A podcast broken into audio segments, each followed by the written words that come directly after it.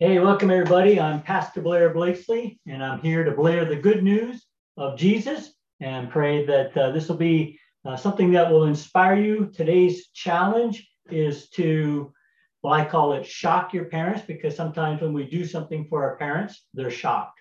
So you can call it honor your parents or respect your parents, but today's challenge for this coming week is to do something, whether it be something fun, activity, take them to an appointment, or hang out with them, play games or whatever. So, but before we jump into that and jump into some scripture verses, I just want to say thank you for last week. We had a young lady who said sent a nice response to last week's challenge.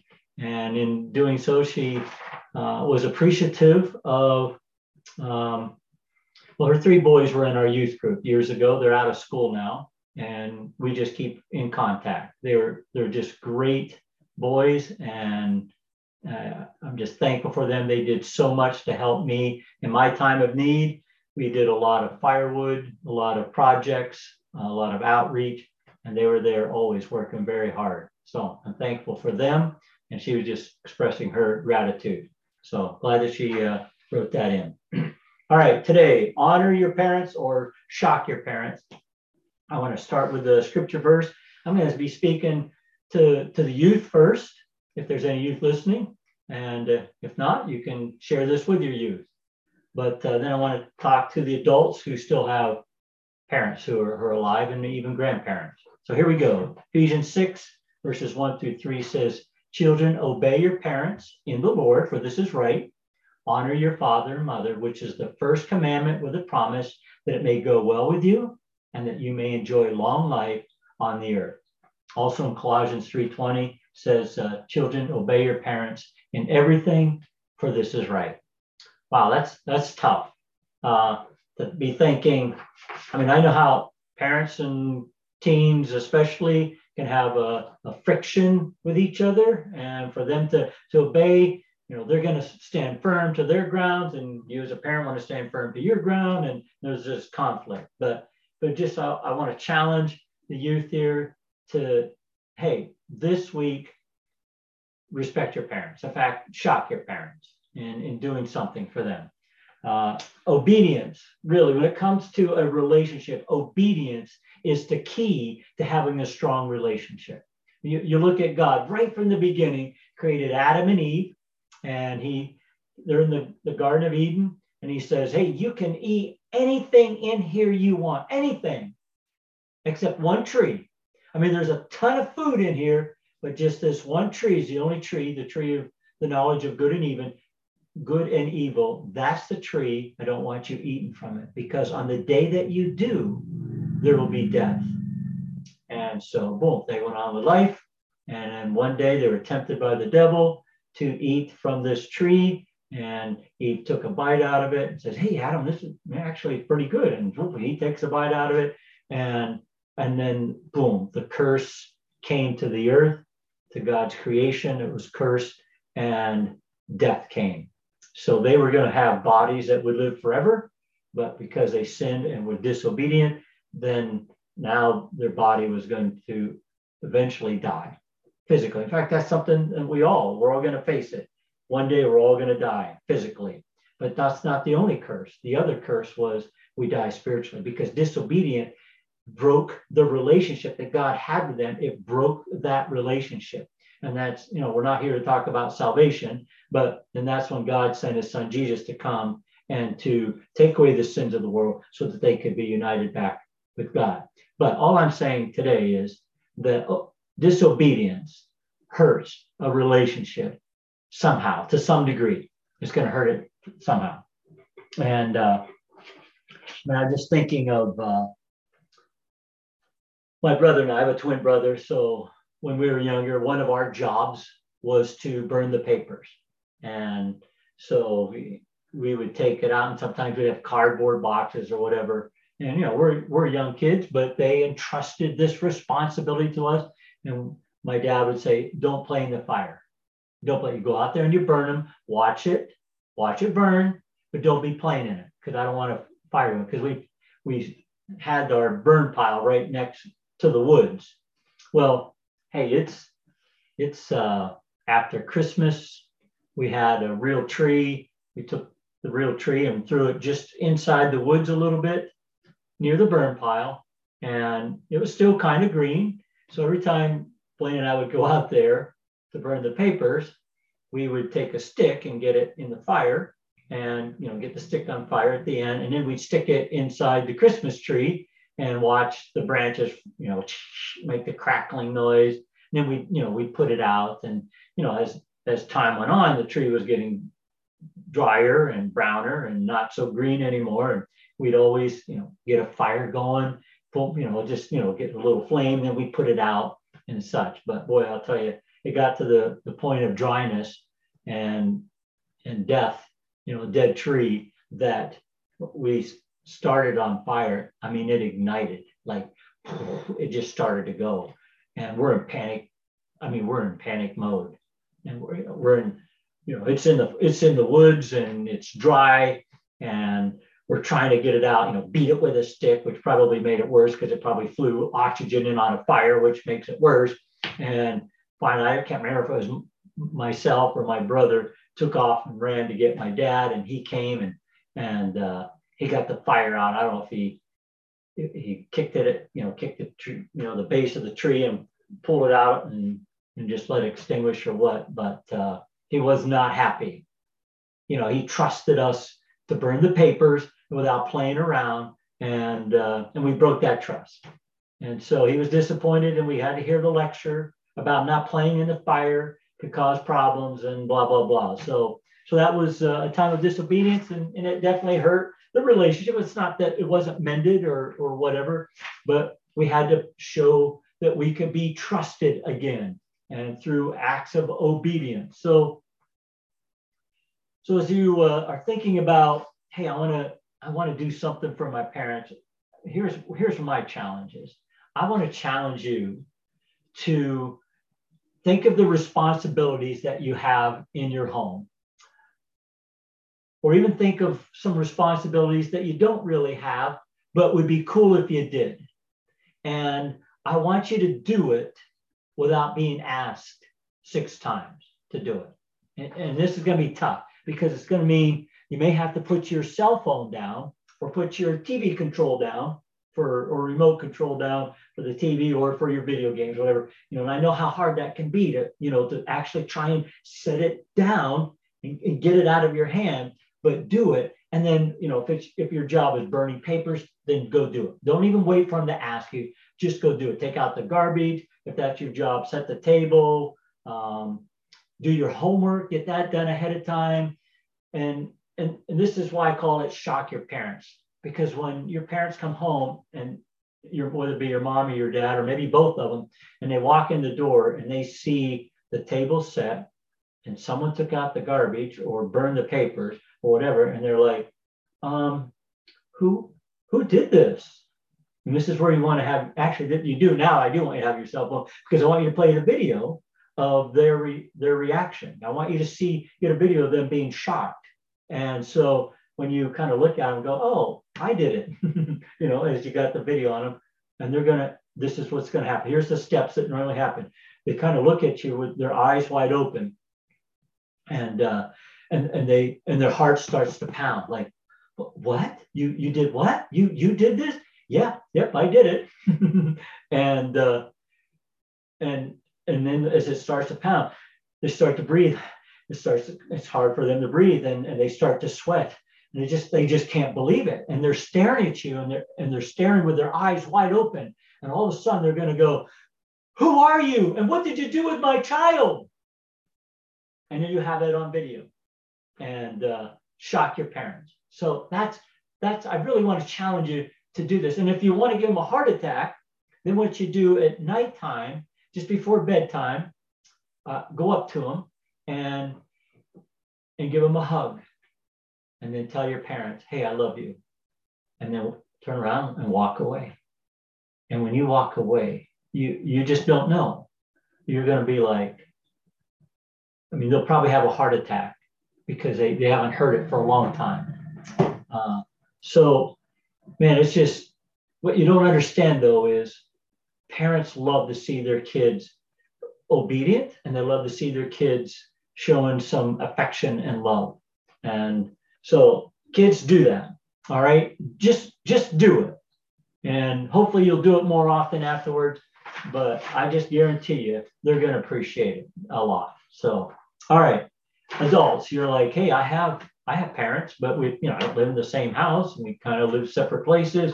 Okay, well, great. And if you have an opportunity, if you live far away from them, then all I can say is make contact with them. I don't know how often, is the best number to say, every day or every other day or whatever, but do it more often than what you probably normally would think of doing. And they'll appreciate that conversation and asking how they're doing it, make it all about them. And they might ask you how you're doing, then tell them, but don't get on the phone and say, hey, guess what happened to me? And just go on and on and on. And then when they're like ready to talk about themselves or what they're doing, like, well, hey, I got to go. Save time just to hear their life story and love on them through your conversation. But if you're nearby, then I want to challenge you to make connection with them. I want to read a passage here in First Timothy. It's chapter 5, verses 3-8. And it's, I'll tell you what, it was only probably, I'm in my 60s. It was probably 10 years ago that I read this verse and felt like I read it for the first time. Like I didn't ever remember it being in the Bible. So I want to read it to you today and try and hear me what it says, and then I'll go into expounding upon it more. But this is a charge given by Paul to the people. It says this: give proper recognition to those widows who are really in need, because there's people who are alone all over the place, and they're in need. They have a need, definitely. But if a widow has children, now listen, if a widow has children or grandchildren, these should learn, first of all, to put their religion into practice by caring for their own family, and so repaying their parents and grandparents. For this is pleasing to God. It pleases God when we invest our lives into our parents and into our grandparents. In fact, it's our responsibility as Christians to take care of them and to invest into their lives. The widow who is really in need and left all alone, puts her hope in God and continues night and day to pray, to ask God for help. But the widow who lives for pleasure is dead even while she lives. And then it says this: give the people these instructions so that no one may be open to blame. Anyone who does not provide for their relatives, and especially for their own household, has denied the faith and is worse than an unbeliever. I don't remember reading that, before, 10 years ago. I'm like, wow, I feel convicted by this to spend time like more consistently than I was, especially with my grandparent, and I'll get into that. But hey, my wife to me is the perfect example of someone who invests into the lives of parents. When my wife still works at the school, and when my mom was alive, and she passed away just a little over a year ago, when Karen was on her lunch break, she would drive to my mom's house, which is probably a couple miles away, and would eat her lunch with her. She only had like 20 minutes to eat there and to visit, boom. But she did it just about every single day. And my mom really appreciated the company of coming over. And then we'd also go and visit my mom on different days. If we went over there, she loved to like sit and talk. That's what she liked to do. Now, when I would go over to my wife's parents, and my wife takes great care of both her mom and dad, even today, does a lot, goes the extra mile. But when I'm over there visiting, her mom and I love to play 5 Crowns, and we're competitive. We're both competitive. I don't want her to win, and she doesn't want me to win. So we have a great time. We pick on each other, call each other cheater, and it's enjoyable. So, but my mom sometimes, when we'd go over to my mom's house, we would take her out to get ice cream or something on Sundays. We'd go to church, and after church we'd go to McDonald's. That's where my mom liked to go, was go to McDonald's for lunch. And so one particular time she wanted to get she wanted us to take her to the farm where she grew up on, and that's in, you know, just outside of Union City.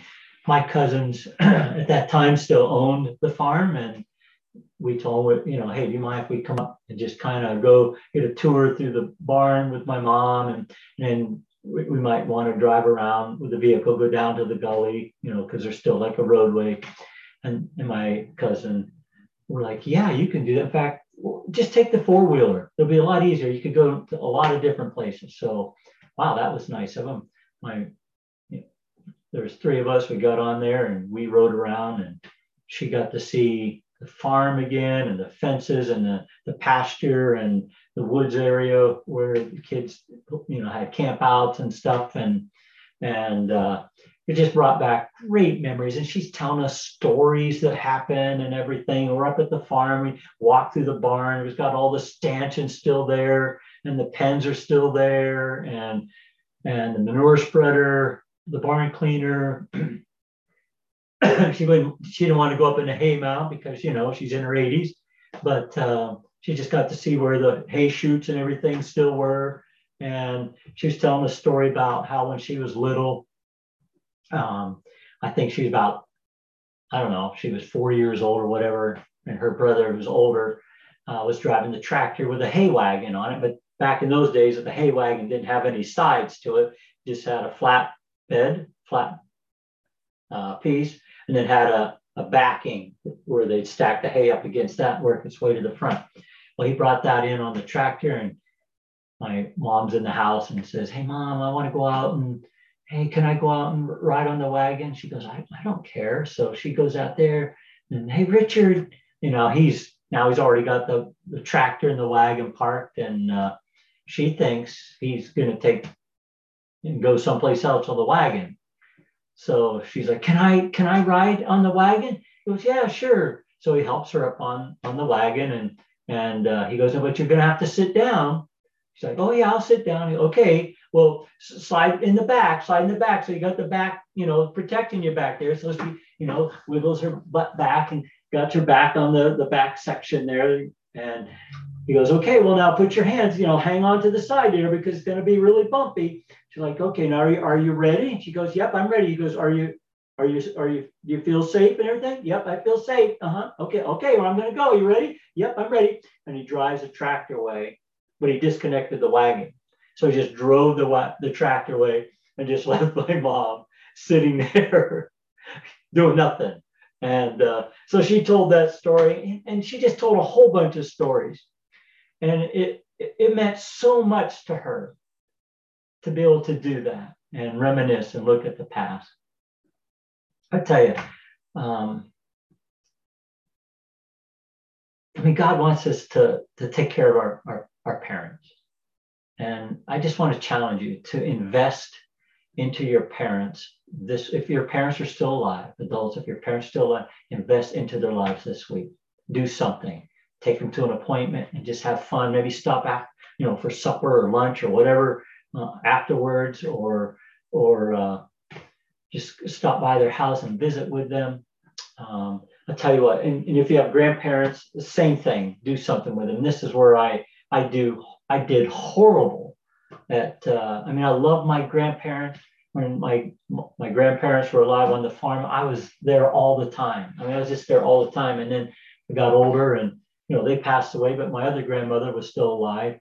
And, I wasn't there often. I mean, I don't say that.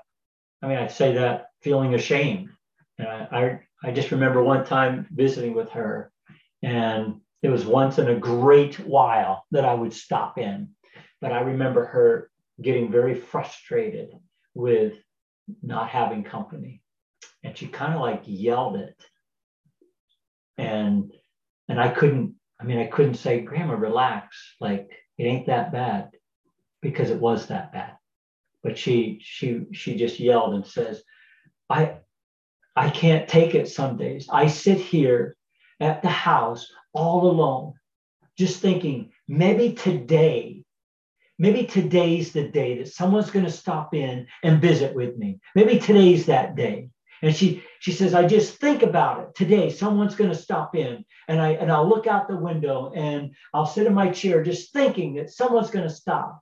And at the end of the day, it's nighttime. It's time for bed. And my heart just breaks because nobody stopped. And then tomorrow I think, okay, tomorrow it's going to be different. And then tomorrow comes and I'm thinking, okay, today, maybe today. And she was so frustrated and angry because she was so alone and lived alone. And I can't fully understand what it's like to be alone. I mean, to truly be alone and yearn for that company. But I understand it to the point where I watched it, but I haven't experienced it yet to that depth.